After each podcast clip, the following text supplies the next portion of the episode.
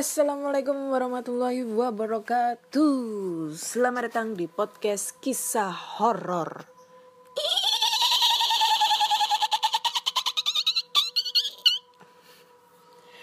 Masih bersama dengan Anak di sini yang akan membacakan cerita horor email berhantu yang sudah dikirimkan teman-teman melalui podcast kisah horor gmail.com ataupun di DM Instagram podcast kisah horor dan DM Instagram Ana Olive. Huh. Hari ini hari Minggu ya, udah masuk hari Minggu tanggal 5 Juli 2020. Ya jam 6 kurang. Jam 6 pagi ya. Seharusnya sih kemarin aku bikin uh, nge apa update uh, episode terbaru ya. Tapi kemarin aku ya gitu deh. Lagi gabut ya.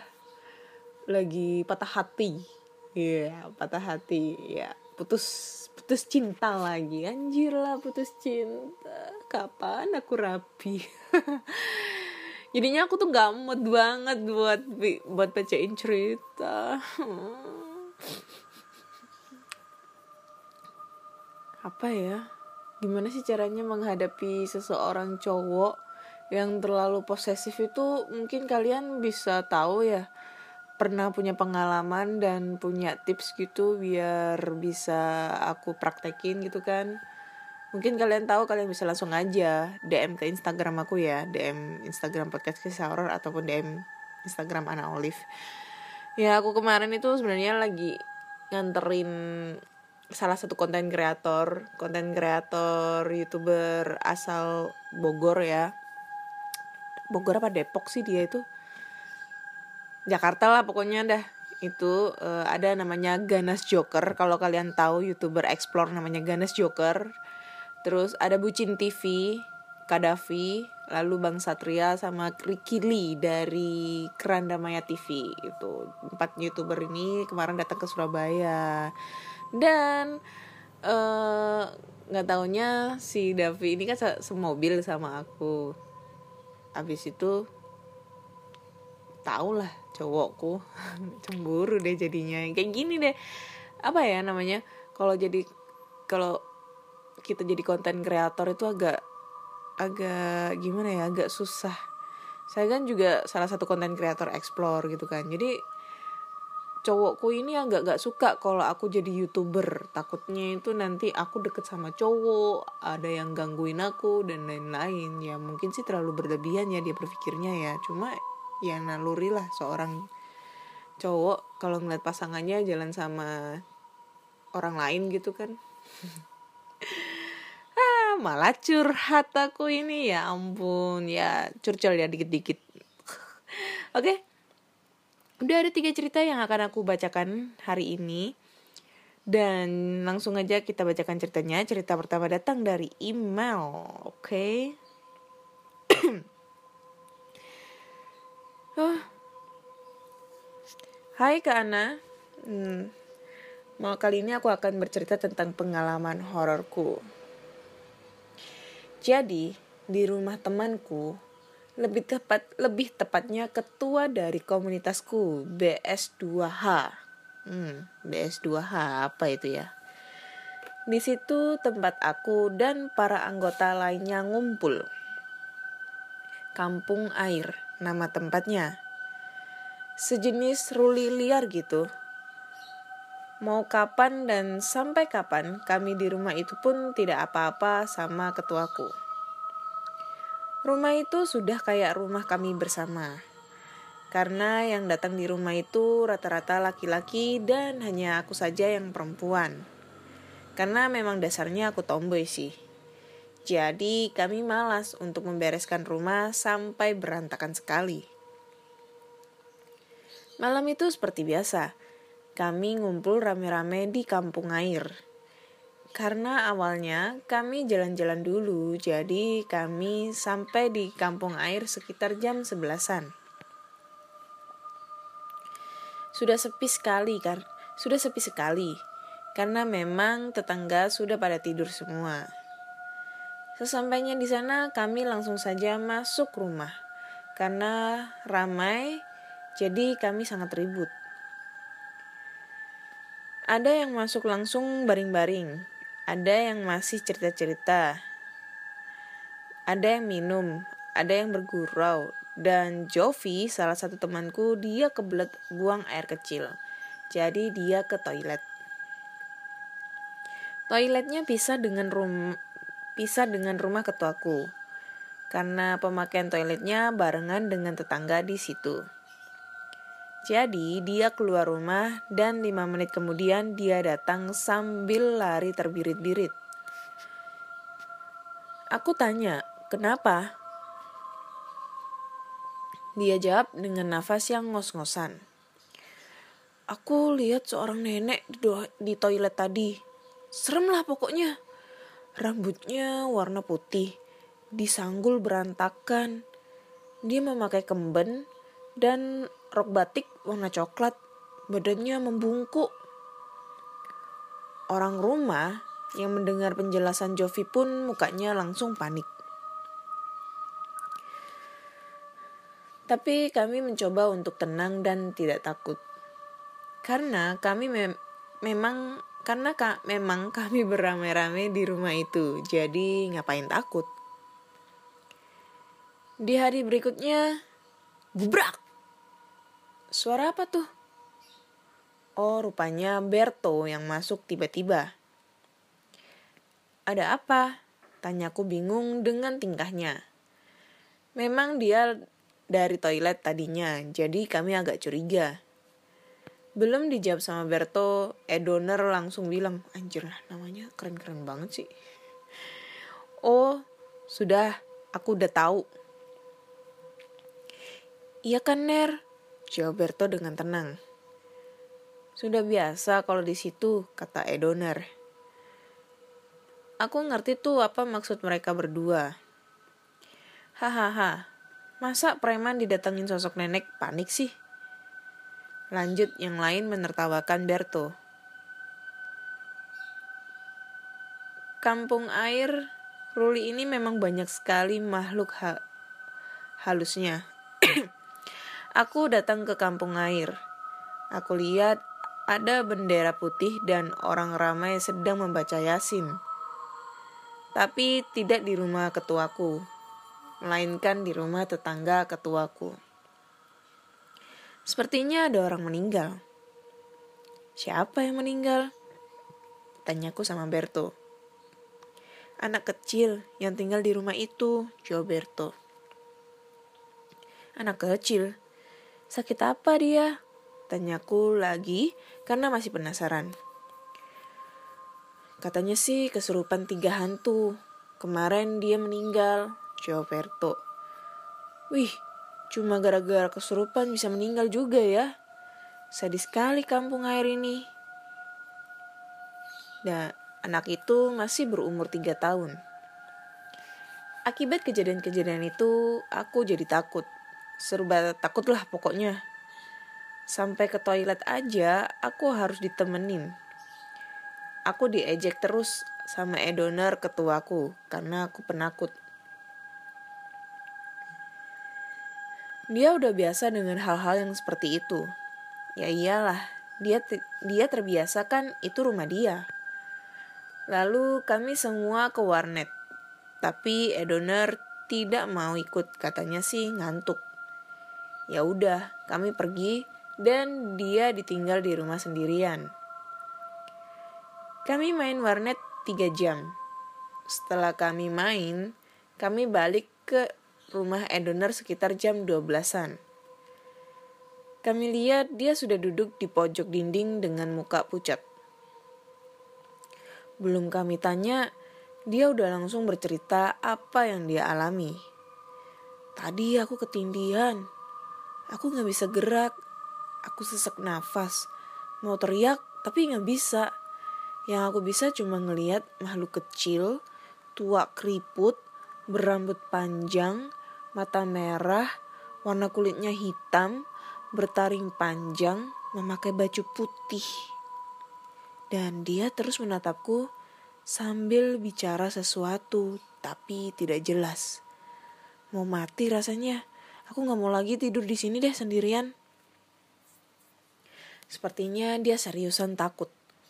Sudahlah, jangan dipikirkan. Udah ada kami di sini. Mencoba untuk tenangin Edoner. Dalam hati bertanya-tanya makhluk apa itu. Tebakan aku sih jenglot. Oh iya, coba buka di Google gambar jenglot. Pintaku pada Om Diki. Om pun langsung membukanya.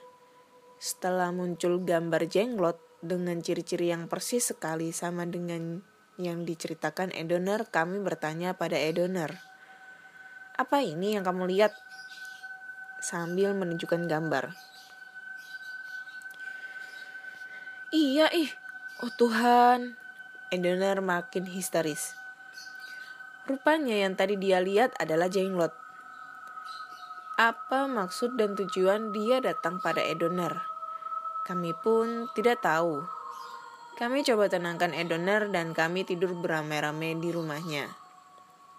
Banyak sekali kejadian-kejadian aneh di kampung air. Terkadang lewat dari jam 12 ada suara orang cekikikan.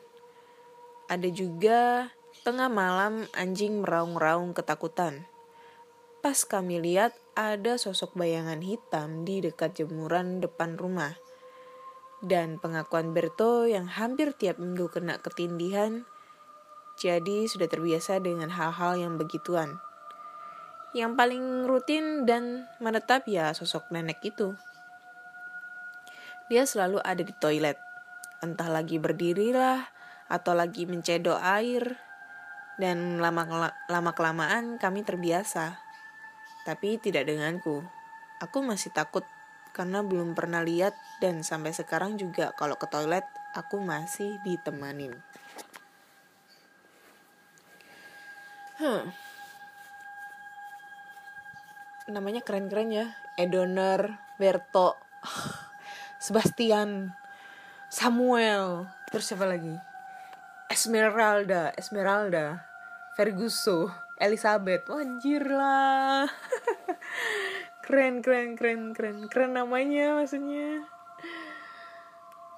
Ya jadi intinya ini uh, mbak-mbaknya ini sama in the gang itu diganggu sosok sosok banyak makhluk halus yang ada di dekat rumah ketuanya gitu kan. Ketua apa sih? Ketua BS2H BS2H itu apa sih kak? Bisik-bisik tetangga. Ngerti lah jadi kayak gitu ya ceritanya ya. Hmm. Serem? Belum. Belum belum serem lah. Mungkin efek udah pagi juga ya jadi mohon maaf ya kalau di luar kedengaran suara cici cuit cici cuit suara burung ya itu burung tetangga. Burung tetangga itu mesti kalau udah pagi itu berisik banget emang. Oke okay, kita lanjut ke cerita kedua. Nah ini cerita kedua datang dari DM Instagram. Langsung aja kita bacakan ceritanya. Halo podcast kisah horor. Halo juga Tolong samarkan nama Instagramku ya. Jadi aku mau bercerita nih. Dulu ada seorang anak yang menderita kanker. Hidupnya tak akan bisa bertahan lama lagi. Dia hidup bersama mama dan papanya. Dia tidak memiliki kakak maupun adik. Dia juga tidak bisa sekolah seperti anak-anak yang lainnya. Setiap hari dia hanya menulis surat di dalam buku diary miliknya. Diary, bukan diary. Diary nanti. Diary miliknya. Ia tidak pernah berbicara kepada siapa pun. Orang tuanya pun sangat risau dengan keadaan anaknya. Ketika ia ingin makan, ia harus ditegur dahulu agar ia mau makan. Setiap hari ia selalu menyendiri di kamar. Suatu hari ketika musim semi, ia melihat sebuah bunga yang sangat indah. Bunga itu adalah bunga sakura. Anjir, di Jepang dong ini. Tetapi pandangannya tertuju oleh sebuah pohon yang tidak berdaun dan berbunga. Ia, ska, ia ingin sekali menghias pohon itu. Lalu ia terpikir untuk menghias pohon itu dengan kertas. Keesokan harinya, ia pergi ke halaman rumahnya. Ia telah mempersiapkan banyak tulisan di kertas tentang kebahagiaan dia, tentang kesedihan, tentang impian, dan lalu anak itu menggantungkan kertas tulisan itu dengan menggunakan benang. Ia menggantungkan setiap tangkai dengan surat. Ia juga mengaitkan pita warna-warni di batang pohon itu. Ia sangat bahagia melihat pohon itu penuh dengan kertas impian yang banyak dan indah. Ia menamakan pohon itu dengan sebutan pohon kertas. Dengan sejuta kisah kehidupan yang ia alami selama hidupnya. Ia tak pernah mengeluh tentang keadaan hidupnya. Tetapi sungguh mengenaskan dan menyedihkan kisah tentang anak itu. Ia meninggal sebelum ajal menjemputnya. Ia nekat memotong tangannya dengan pisau dan menggantung diri di pohon kertas yang orang eh yang tinggi itu. Ia diketahui setelah orang tuanya mencari ke mana-mana dan dia ditemukan di tergantung di pohon kertas. Orang tuanya sangat sedih dan jasad anak itu dikuburkan di bawah pohon kertas. Setelah kejadian itu, rumah seket, rumah mereka terlihat sangat mengerikan. Ternyata di pohon kertas itu si anak menulis sebuah tulisan bahwa ia telah merencanakan untuk mati dalam keadaan bunuh diri dan pohon kertas itu tetap menjadi kenangan yang paling berharga dan juga menjadi pohon angker yang setiap malam akan terdengar suara-suara langkah kaki seorang anak kecil. Hmm ini cerita apa ya ini cerita ini cerita kalau ya yang jelas ini bukan cerita di Indo. Dan ini kayaknya kalau aku baca sih fiksi ya. Bukan real fiksi. Ya mungkin imajinasi seseorang gitu ya untuk menceritakan sebuah cerita horor cerita apa ya cerita apa ya ini namanya ya? Ya itulah pokoknya ya tapi terima kasih udah udah mengirim cerita.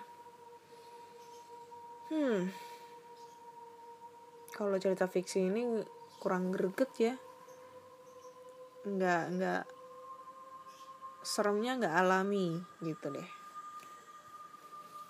Hmm.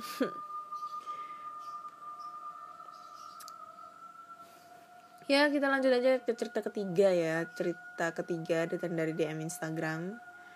Langsung aja. Halo Kak Ana. Nama Kak, Namaku Adi. Aku mau cerita tentang pengalaman yang berada di dekat rumahku. Jadi ceritanya gini Kak Ana. Dulu ada seorang preman di desa sebelah. Suka nyuci motor di masjid dekat rumahku. Dan kalau dia mau ke masjid, nyuci motor, dia suka melewati rumahku. mau dia pulang ataupun berangkat nyuci motornya. Selang dua minggu, ada kabar. Katanya preman tersebut udah meninggal akibat overdosis oleh obat-obatan. Nah, awalnya dari sini. Pas waktu itu, ibuku lagi tidur bersamaku dan saudaraku yang lain. Pas tengah malam, ibuku mendengar suara kayak anak ayam di belakang rumahku. Terus ibuku mendengarkannya dan lama-kelamaan suara ayam suara ayam itu berubah menjadi suara motor. Ibuku heran dan kaget.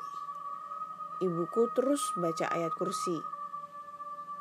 Lalu yang tadinya suara itu ada di belakang rumah, lama-kelamaan suara motor itu semakin mendekat ke depan rumah yang menuju jalan kecil yang ada di depan rumahku. ibuku semakin merinding dan tidak bisa tidur malam itu. Lalu dia memberanikan diri untuk melihat dari kaca. Dan alangkah terkejutnya, ibuku saat menyaksikan bahwa itu bukanlah motor, melainkan pocong. Ibuku merasa aneh dan bergumam. Suara motor, tapi kok pocong? Ibuku melihat pocong itu melayang di depan rumahku. Dan ibuku mengenali hantu pocong tersebut. Ibuku bilang kalau hantu pocong itu adalah hantu preman yang setiap hari suka cuci motor. Dan ibuku terus baca doa dan alhamdulillah hantu pocong itu langsung menghilang. Sekian cerita dari aku karena lain kali aku mau bercerita tentang pengalaman horor lainnya. Mohon maaf jika ceritanya singkat banget. Thanks. Oke okay, Mas Adi, gak apa-apa. lumayan ya, lumayan lumayan serem ya kalau ini ya. Jadi ceritanya Mas Adi lagi uh, menceritakan tentang pengalaman ada salah satu preman yang suka nyuci motor di masjid terus dua minggu ke kemudian dia meninggal akibat overdosis dan setelah itu dia menghantui warga kampung warga kampungnya kayak gitu ya. Jadi emang bener guys. Kalau semisalnya ya semisalnya itu kalian ngedengar anak ayam. Iya biasanya sih anak ayam ya anak ayam yang cici cuit cici cuit tapi itu dia bercicit cuitnya itu di tengah malam gitu kan. Biasanya sih jam 12 ke jam 11 ke atas gitu ya. Biasanya kan ayam itu kan jam segitu kan tidur ya.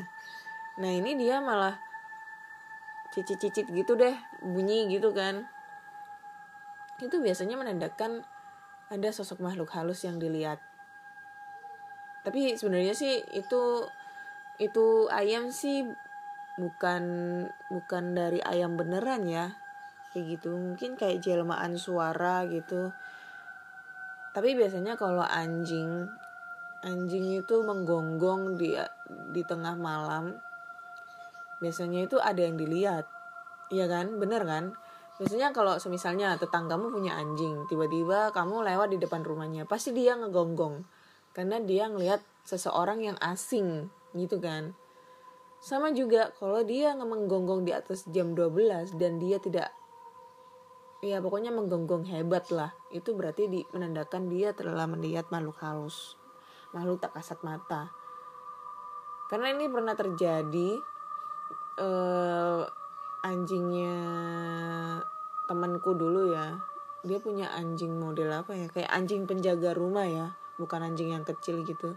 Anjing penjaga rumah nah ini emang dia tuh kayak tergolong kalau menggonggong itu keras banget gitu. Terus dia pernah cerita. Jadi temanku cerita. Di rumahnya itu kan ada CCTV gitu kan.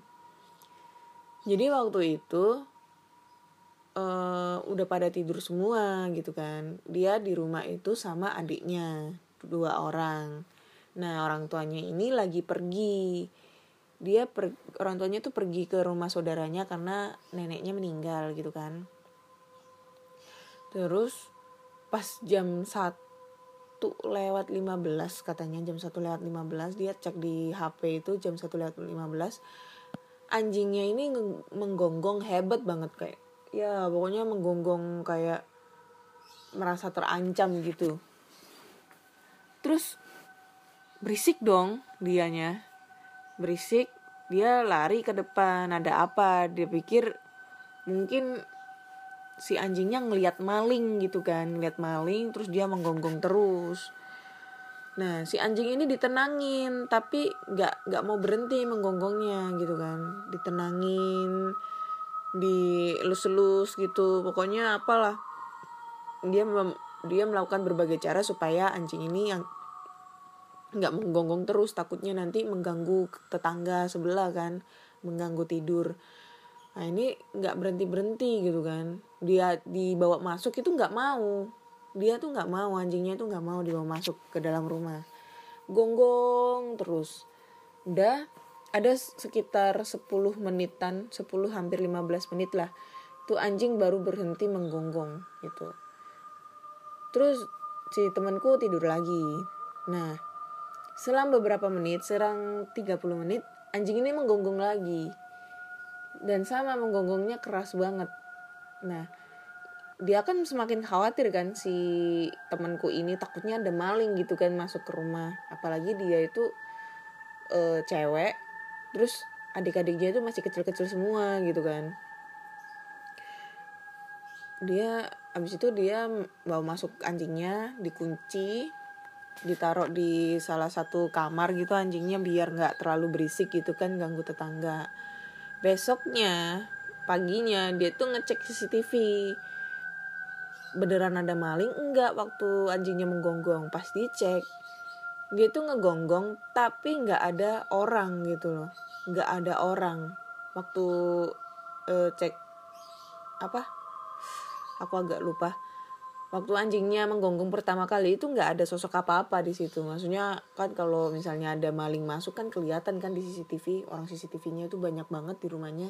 Di teras di dalam rumah ada di loteng ada. Itu dicek semua nggak ada nggak ada orang masuk gitu. Dan dia ngecek di sekeliling rumah itu nggak ada kayak ah, bekas congkelan-congkelan atau mungkin bekas ada ya tanda-tanda orang masuk kayak dengan kasar gitu nggak ada. Terus dia cek video kedua. Video pada saat anjingnya menggonggong yang kedua kali. Dan pada saat itu di depan rumah di depan pagernya itu ya di jalan raya itu dia ngelihat ada sosok perempuan berdiri menghadap di depan rumahnya pakai baju putih ya seperti kayak kuntilanak kayak gitu. Nah dari situ dia tahu kenapa anjingnya ini menggonggong terus-terusan dan apa namanya gak mau berhenti.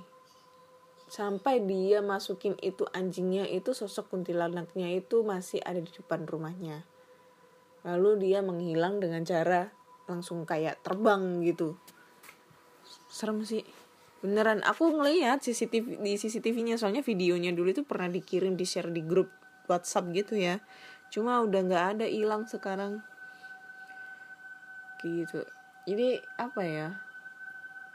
Makanya aku ya rumahku sih kecil. Ya ini rumahku kecil banget. Tapi dulu itu pernah banget punya keinginan pasang CCTV di dalam rumah. Niatnya sih pasang CCTV itu bukan bukan apa namanya uh, untuk maling atau apa bukan. Malah dulu itu niat banget pengen punya pemikiran pengen pasang CCTV di rumah itu pengen ngeliat di rumahku itu ketangkap sosok penunggu nggak ya? Kayak gitu dulu itu beneran. Pengen banget soalnya kan aku ngeliat di video-video di Instagram kayak gitu kan di YouTube itu banyak banget video CCTV eh video makhluk halus setan yang ketangkap oleh CCTV jadi dulu itu pernah punya pemikiran aku pengen pasang CCTV kayak gitu Oke, okay, kita lanjut cerita terakhir ya, tambahan cerita keempat, cerita terakhir. Jadi, dulu waktu masih berumur 12 tahun, aku masih suka tidur bareng nenekku. Karena aku memang lebih dekatnya ke nenek dibanding sama ibuku sendiri. Oke, langsung aja. Jadi, aku bangun tidur dan itu keadaannya masih setengah sadar. Tetapi tiba-tiba aku melihat ada noni Belanda memakai gaun putih, muka pucat, berambut ikal pendek, dan membawa payung hitam. Rasanya seperti dalam mimpi. Lalu kucubit tanganku sendiri dan rasanya sakit banget. Berarti ini nyata kalau aku melihat penampakan hantu noni Belanda. Dia memberi isyarat dengan menganggukkan kepalanya yang bertanda kalau aku harus mengikuti dia. Dan aku pun mengiyakannya. Meskipun agak takut tapi aku penasaran dengannya. Keadaan itu aku sadar masih berada di kamar nenekku. Lalu aku berjalan terus keluar kamar dan mengikutinya. Tampak sesekali dia menoleh ke belakang, memastikan bahwa aku masih mengikutinya. Aku pun terus berjalan, tetapi jalanan yang aku lewati itu sangatlah sepi dan berkabut hanya beberapa seperti mobil perang yang melewati jalan itu, tapi hanya kehitung oleh jari. Hantu noni Belanda pun berhenti berjalan. Begitu juga aku. Dia menunjuk sebu ada sebuah rumah yang megah, dan tanpa basa-basi aku masuk ke dalam rumah itu. Ternyata dalamnya tak seperti bahwa rumah itu nyaman malah sebaliknya, di mana darah berceceran di lantai dan banyak manusia-manusia digantung. Aku menyimpulkan bahwa itu adalah rumah pembantaian. Sontak aku pun teriak karena noni Belanda itu menghampiriku dengan membawa pisau. Ternyata dia pembunuhnya yang telah berhasil menghinap menghipnotisku hingga masuk ke dalam dunianya.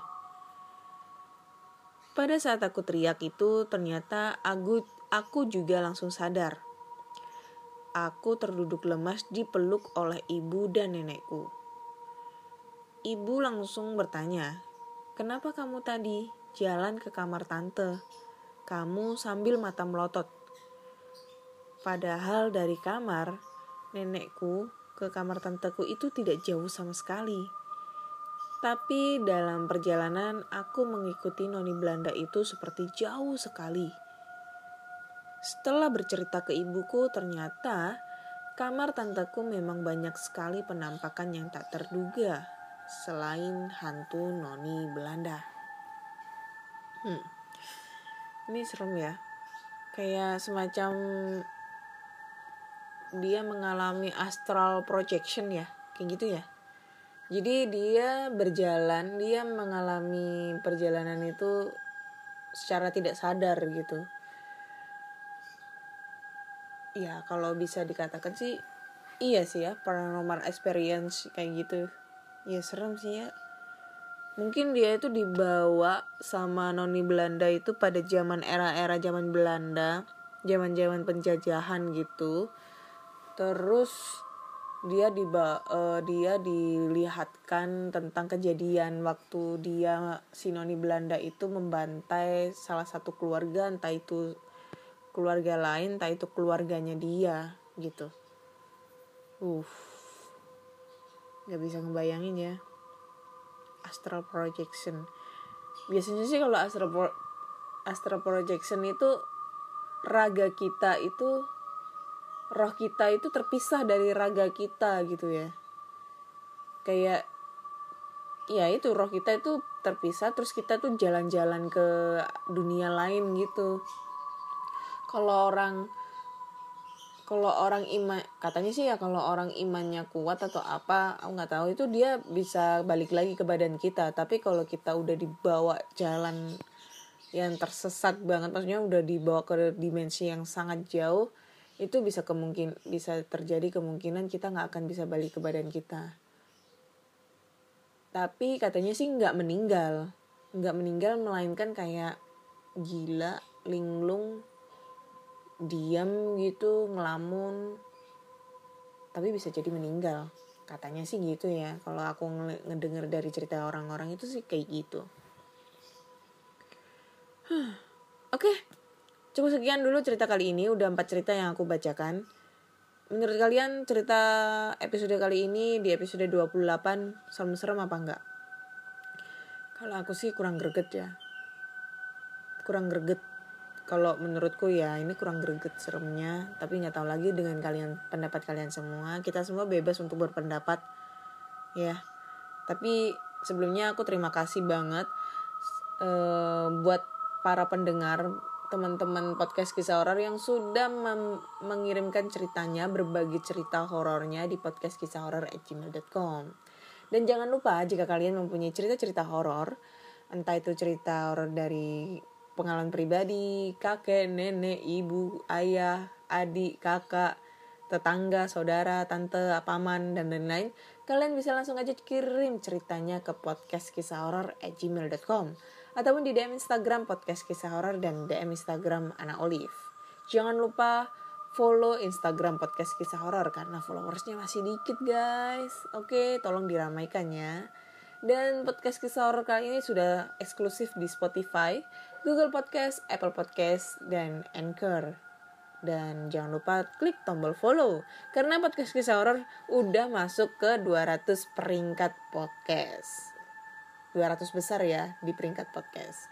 Dan jika kalian mempunyai uh, suka dengan video-video exploring, ya video explore di tempat-tempat horor, di tempat-tempat terbengkalai, jangan lupa mampir di channel YouTube aku namanya Ana Olive.